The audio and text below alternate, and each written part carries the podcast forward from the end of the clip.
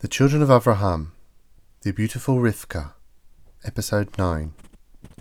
Betuel was greatly pleased to hear of the arrival of Eliezer. He turned to his son Lavan, saying, Lavan, go out to welcome Eliezer. Lavan quickly ran to the fountain. Welcome, he said to Eliezer. Come in. Why do you stand outside? I have made room for you, for the men who are with you, and for your camels. Eliezer went with Lavan. Then they set food before him. I shall not eat until I have spoken of my mission, said Eliezer. Speak, said Betuel and Lavan. Eliezer told them his story.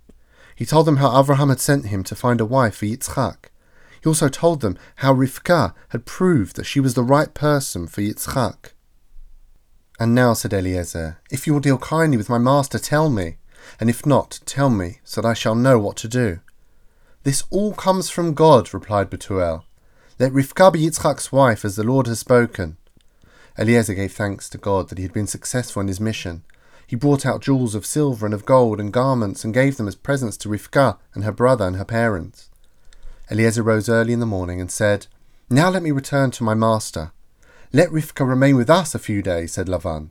After that she may go. Please do not delay my return journey, replied Eliezer. We will call Rivka and ask her what she wishes to do, said her mother. They called Rivka and told her how anxious Eliezer was to leave immediately.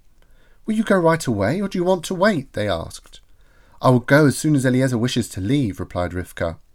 Her parents and brother blessed her, and she said farewell. After many days' journey, they arrived in Canaan.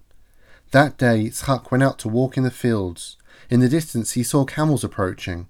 With great joy he discovered it was Eliezer, who had succeeded in his mission. Yitzchak loved Rivka dearly, and soon married her. Avram rejoiced that Eliezer had found such a good wife for Yitzchak.